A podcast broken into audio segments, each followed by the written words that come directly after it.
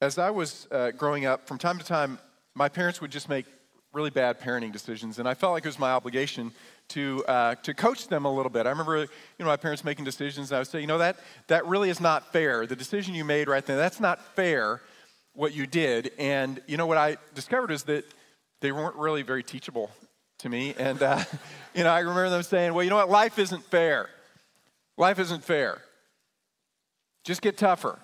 Now, I don't, my mom probably didn't say that like that. You know, she probably just, you know, gave me a little kiss on the head and said, oh, honey, life isn't fair, and gave me milk and cookies. But that's not the way I choose to remember it. I choose to remember it as them saying, life's not fair. You're not always going to be treated the same as every, everyone else is treated, or you're not always going to be treated uh, equally or as you think you deserve to be treated. But fortunately, God's always fair, right? I don't know. Uh, I'm going to make the argument this morning that actually what we need is not fairness from God, but we need something much better. We need grace. And grace is much greater than fairness.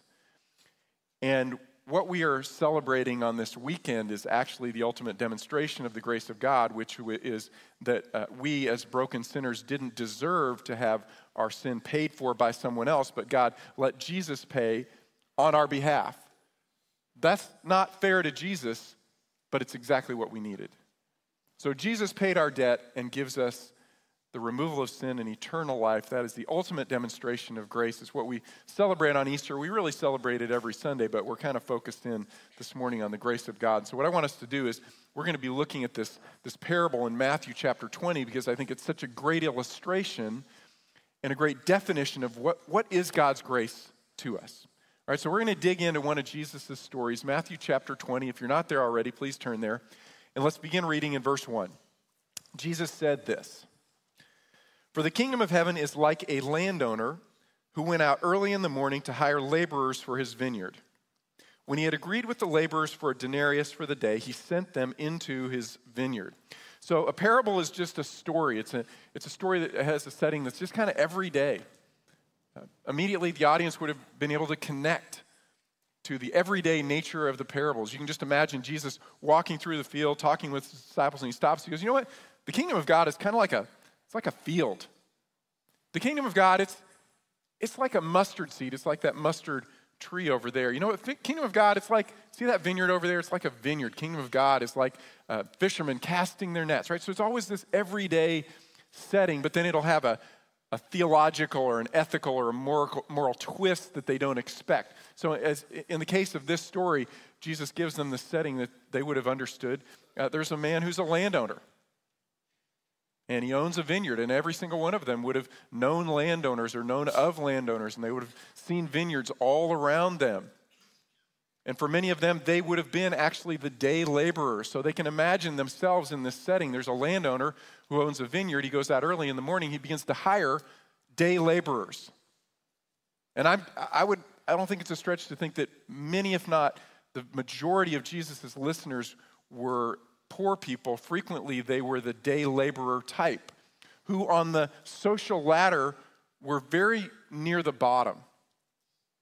In fact, uh, in some respects, they were actually below slaves because slaves were attached to a family and slaves didn't have to worry every single day if they would get a meal. But the day laborers did.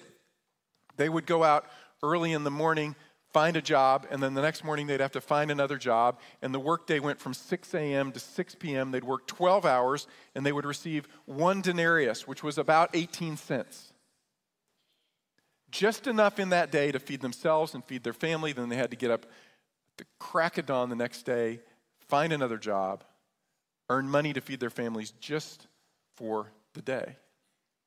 And the theme that's kind of underlying this whole story is this the landowner has all the power. Because the landowner has all the resources. The landowner owns the land, he owns the vineyard, he owns the grapes, and he has money to pay the day laborers. So if the landowner chooses to stay home, no one works and no one eats. And their families struggle and starve. And the point of the parable is this the landowner chooses to initiate. The landowner doesn't stay home, instead, he goes after the laborers and he gives them fruitful labor. That is grace. That is God taking the initiative with us. When we couldn't take the initiative with Him, when we had no resources of our own, God pursues us. God chases us. That's, the, in a sense, the essence and the nature of grace itself. Let me give you one verse that illustrates that from Titus chapter 3. Paul wrote, But when the kindness of God our Savior and His love for mankind appeared, He saved us not on the basis of deeds which we have done in righteousness, but according to his mercy, by the washing of regeneration and renewing by the Holy Spirit. That is, God took initiative with us. Why do we have removal of sin and eternal life? Because God chased us down. It's God from beginning and God to the end. That's the nature of God's grace. So let me illustrate that for you. Uh, when you go to the grocery store, you go to Kroger, you go to HEB, and you walk in, you see those little kiosks on the end of each aisle, and there's people there who are they're handing out food, right? They're giving out food. Come over here, you know, get some free food, enjoy my free food. Are you the kind of person that you hit every single one of those, right? Uh, like I, I've got a friend who he wouldn't even pick up a cart first. He just walk in and just go, you know, from kiosk to kiosk and get all the samples. Might even make a second lap. They're like, oh, you've been here before. No, no, that wasn't me, right? He's just eating everything, right? Are you that kind of person? Or are you the kind of person you see those food things and you just kind of like avert your eyes? You're like, no, no. You never, you never take it. Okay, if you're the if you're the latter person, why don't you take their food? Is it that you're always full when you show up at the grocery store? Like I'm not really hungry, or that food isn't really appealing to me, or maybe you're like me and I go, you know, I just don't trust these people because, you know, they're selling something and, you know, I'm going to take their sample and they're going to just drop it in my basket and I'm going to get up to the checkout and I have to pay for it, right? I just don't trust them, right? So, what is it? Let me add another wrinkle to it. What if you went to the grocery store and you hadn't eaten in a week? Do you think you'd take the samples? You'd be like my friend, like just making the rounds. Give me another, give me another, give me another, right? Because you're so hungry you would take whatever was offered. Well, the point that I'm trying to make is this uh, one of our great problems is that we don't actually know that we're starving. Okay, because we've filled our lives with so many other things that we're not starving. We don't realize we're starving. And what the Bible tells us, in fact, is that we are starving and we are dying. We're actually born into this world with a huge gaping hole in our soul. We need a relationship with God. And the only thing that can fill that is the grace of God and Jesus Christ chasing after us. But we've tried to fill that hole with so many other things. We don't know that we're starving, but we're starving, people.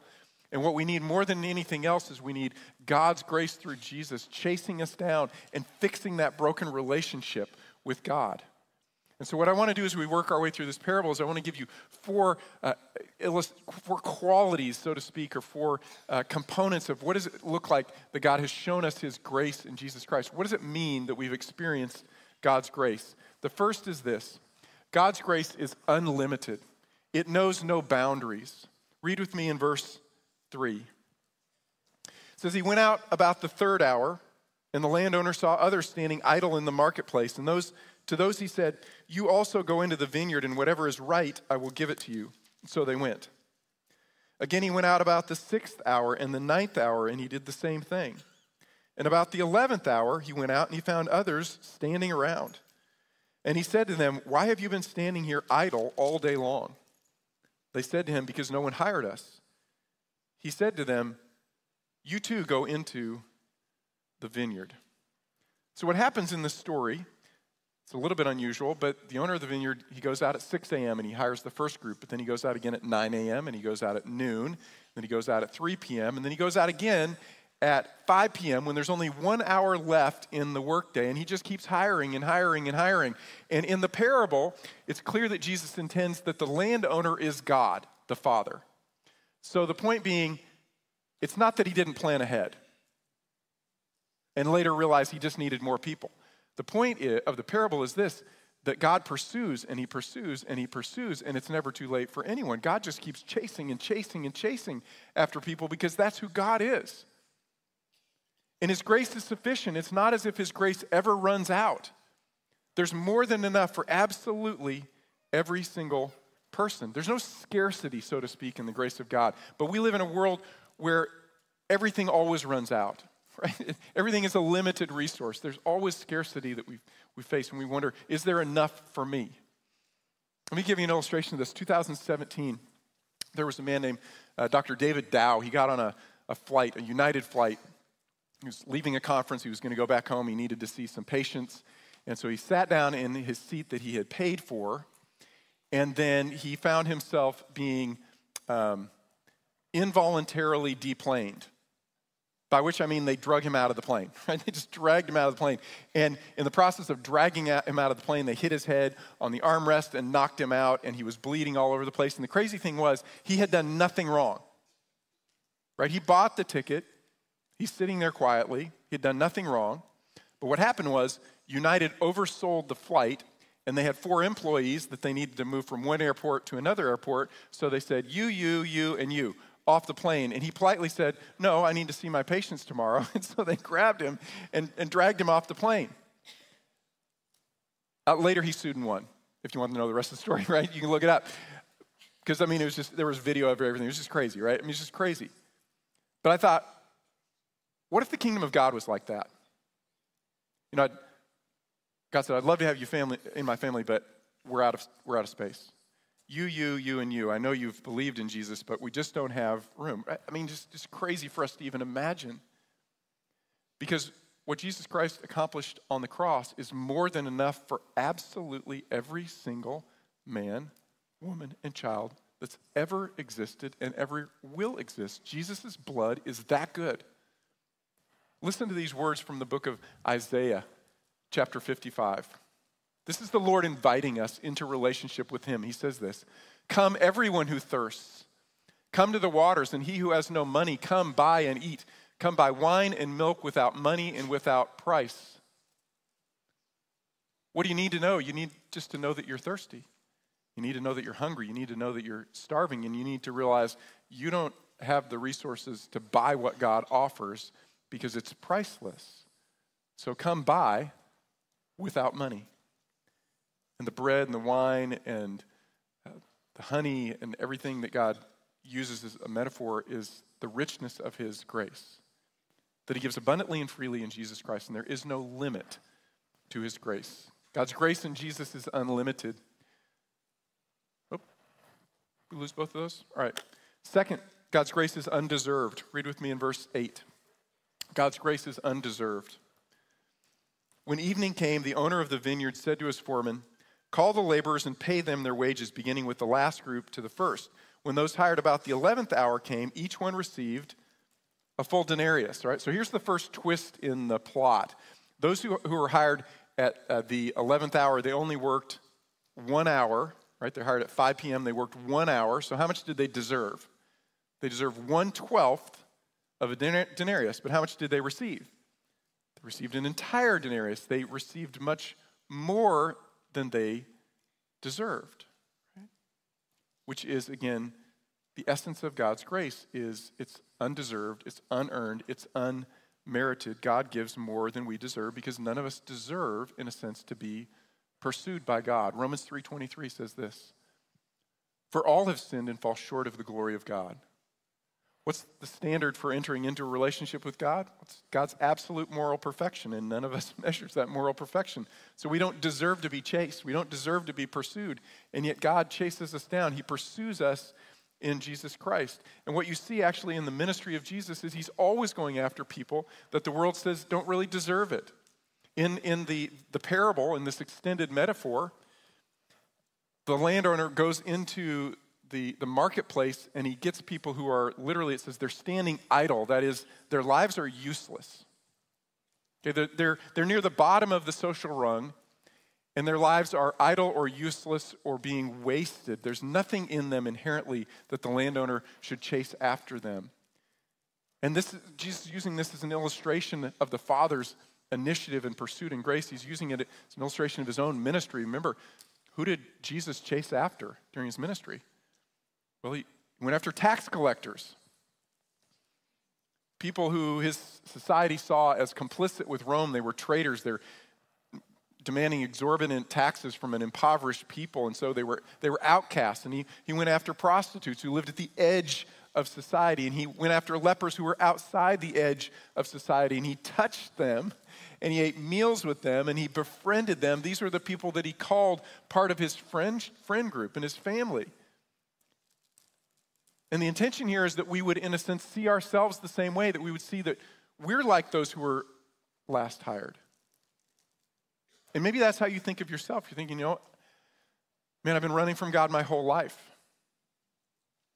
Why would he still be chasing me or pursuing me now? I'm so late to the game. I've wasted my life.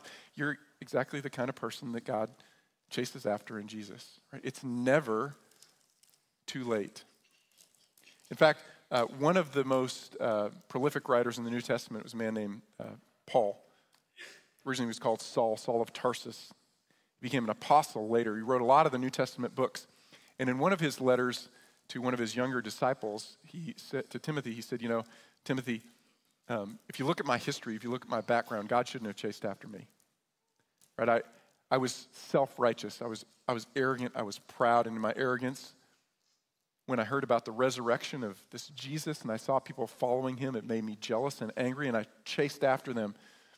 And I put them in prison, and I saw that some of them were put to death, and I was, I was hateful actually toward God, even though I was outwardly religious, and there's, there was nothing in me that God should have pursued, but he did pursue me. And Paul wrote this to Timothy. He said, It is a trustworthy statement deserving full acceptance that Christ Jesus came into the world to save sinners, among whom I am foremost of all. In other words, Paul would say, you know what? I, I, think that God chose me so that people would see, wow, Paul could be chosen, anyone can be chosen. Because Paul, Paul's life is an absolute wreck. And that may be how you think of your own life right now. I'm going to tell you, it's never too late. And it doesn't matter what you've done in the past or how long you have waited, God is chasing after you. The landowner went out at 6 a.m., he went out at 9 a.m., he went out at noon, he went out at 3 p.m., he went out at 5 p.m. He just kept chasing after people because he wants you in his family. And the intention of the parable is actually that we would all see ourselves as those who were not worthy to be pursued, but God chased us anyway. And having brought us into his family, he puts us into productive labor, so to speak. He makes our lives meaningful maybe in a sense for the full day, maybe just for an hour, but He makes our lives meaningful. Now, during this Easter season, one of the things I've done is I've gone back and I've been reading some of the resurrection accounts, right? Just trying to get my heart and mind at the right, in the right place for this season. And uh, there's one story in the Gospel of John that just kind of jumped out at me again. It's in uh, John chapter 21. So at, at, this point in time, remember, Jesus, he's risen from the dead. He's appeared to his disciples, and then he says to his disciples, I want you to go north to Galilee. I want you to just wait for me in Galilee. So the disciples go north to Galilee and they're waiting for Jesus. They're waiting for Jesus and they're still waiting for Jesus. And finally, Peter says, You know what? I'm going fishing. I don't know what else to do.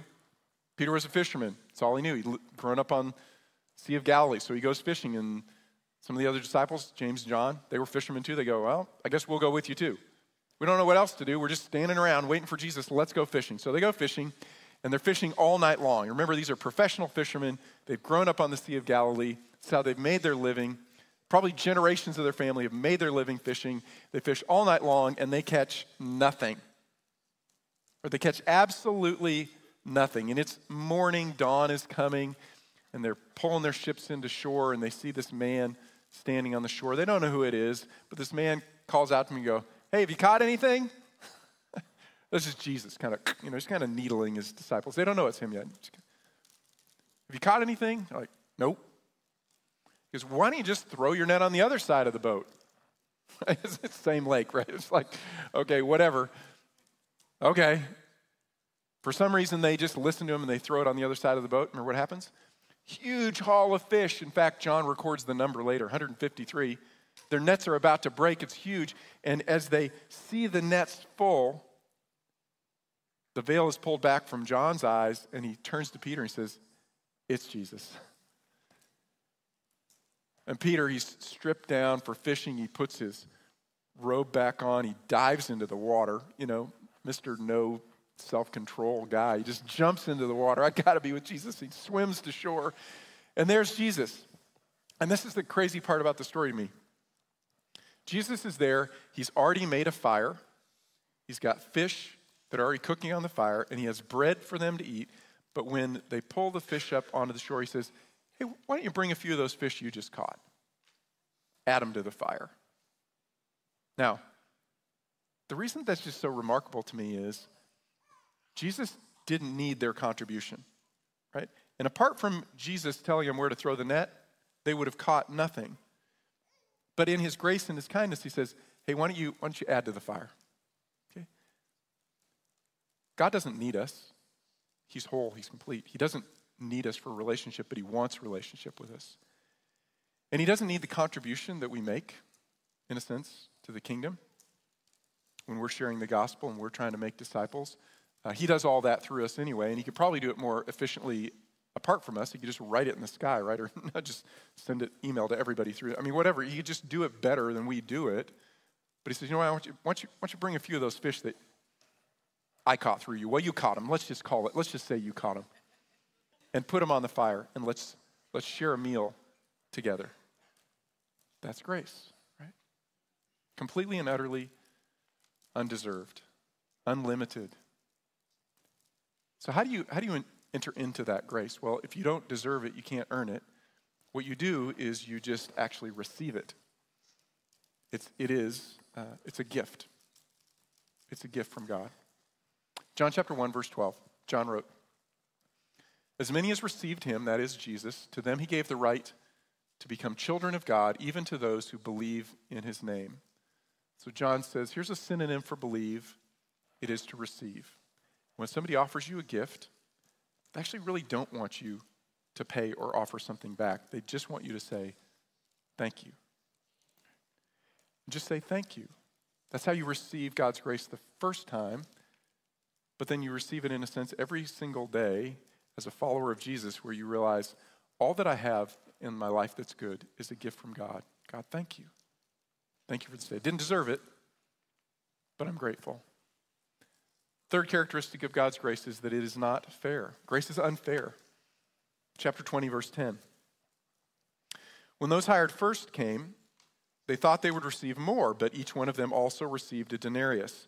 When they received it, they grumbled at the landowner, saying, These last men have worked only one hour, and you have made them equal to us who have borne the burden in the scorching heat of the day. But he answered and he said to one of them, Friend, I am doing you no wrong. Did you not agree with me for a denarius? Take what is yours and go. But I wish to give to this last man the same as to you. Is it not lawful for me to do what I wish with what is my own? Or is your eye envious because I am generous? So the last shall be first, and the first shall be last. So those who were hired at 9 a.m. and noon and 3 p.m. and 5 p.m. all got a denarius. They were paid for an entire day's wages. So those who worked from 6 a.m. to 6 p.m., they worked all 12 hours. They came to be paid, and they're like, hey, hey, hey, what do you mean we only get a denarius too? You gave them a denarius. That's not fair. That's not fair. Philip Yancey wrote a really great book on God's grace, and he made this observation. He said, and this may be us as well. He said, Many Christians who study this parable identify with the employees who put in a full day's work rather than the add ons at the end of the day. We like to think of ourselves as responsible workers, and the employer's strange behavior baffles us, as it did the original hearers. We risk missing the story's point that God dispenses gifts, not wages. None of us gets paid according to merit, for none of us comes close to satisfying God's requirement for a perfect life. So some of us see ourselves as those who came really late to the game. Some of us see ourselves as, no, we were there early and we deserve it. But we forget that we all would be just stuck standing in the marketplace with useless lives if God hadn't chased after us, right? We're, we're all, in a sense, the ones who are late to the game. But God doesn't, in that sense, treat all of them equally. But hear me now. He, he doesn't ever do anything that's less than just. Right? He's never less than just.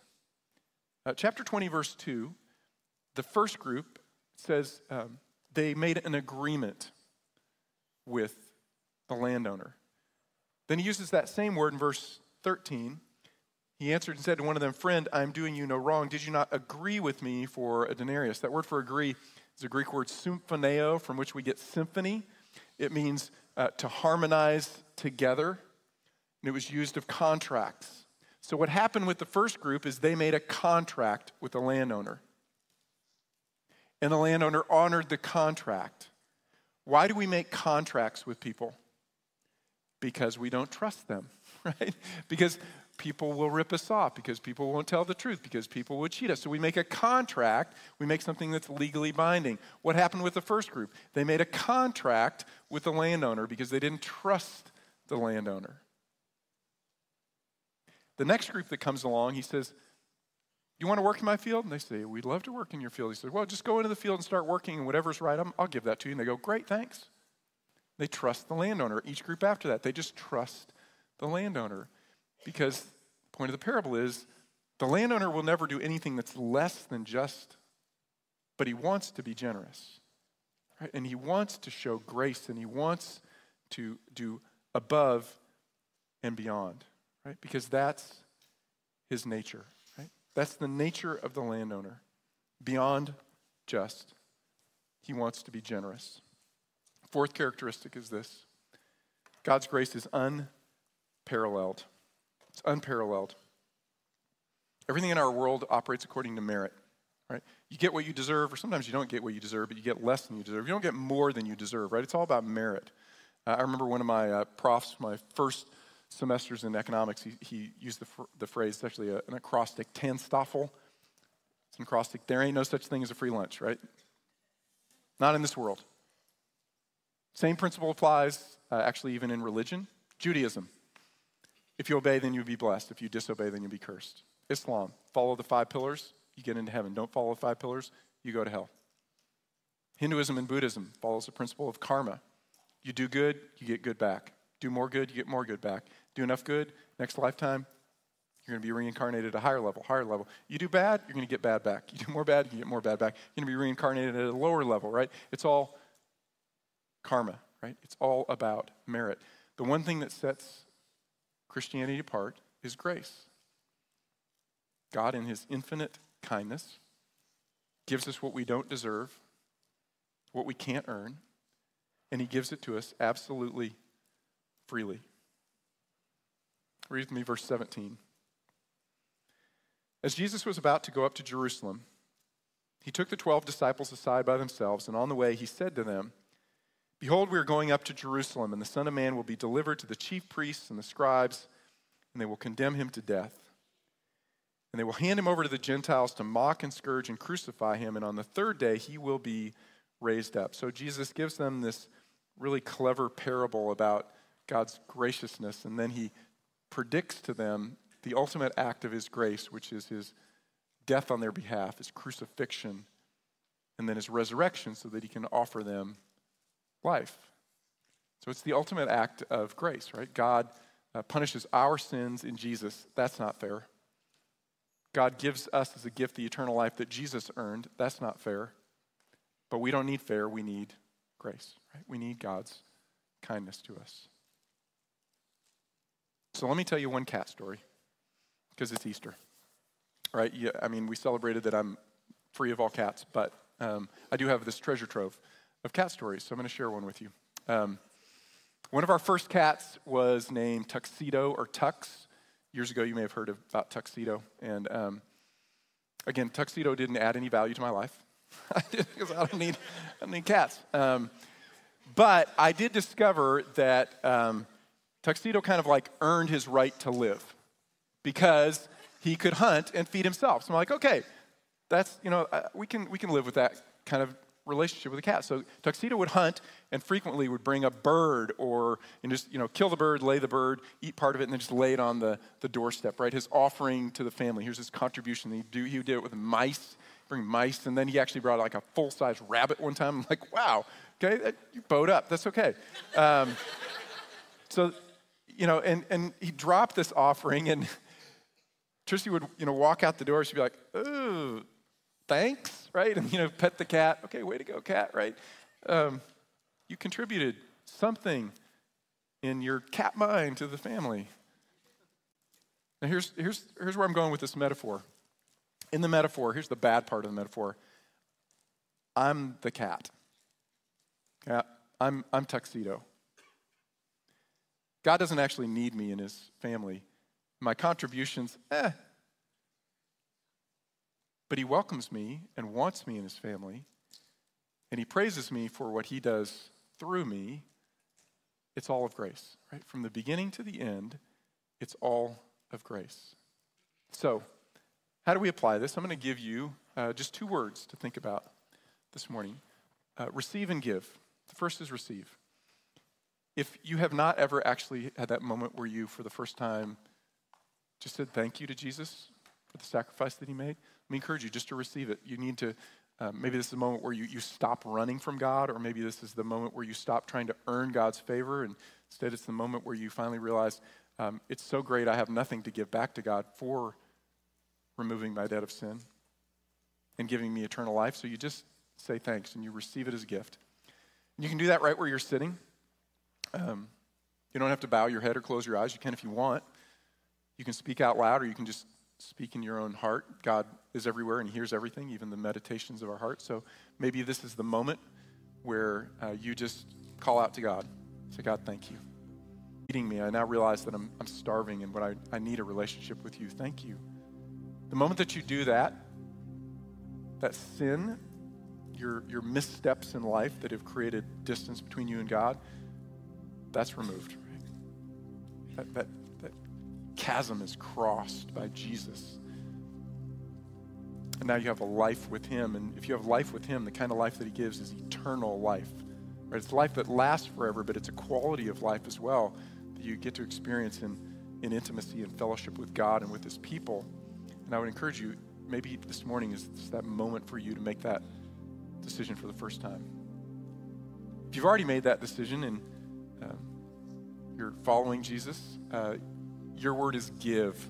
If you've received a super abundant gift and it's really more than you can use for yourself because it's unlimited, the natural response is to share it, right? Just, just give it away. And I want to challenge us, church. Uh, we, we possess what the world most needs, and they may not know that they need it, and they may be running away from it. They may even angrily reject us, but it's still true. So I want to challenge us to have courage and boldness and kindness and let's get to the gospel with our friends and family. Let's not let's not back away, no matter what their response is. Again, we're I don't I don't I'm not saying be be aggressive, but I'm saying be truthful and be honest and be courageous.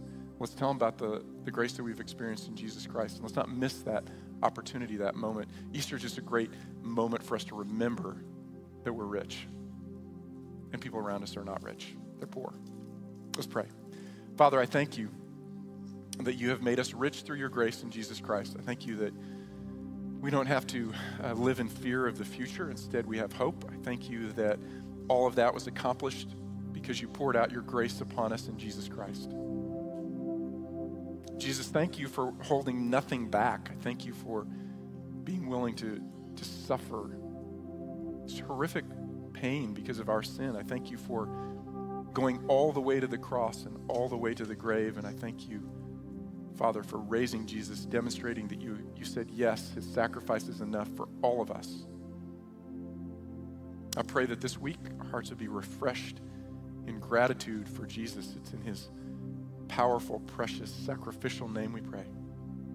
Amen.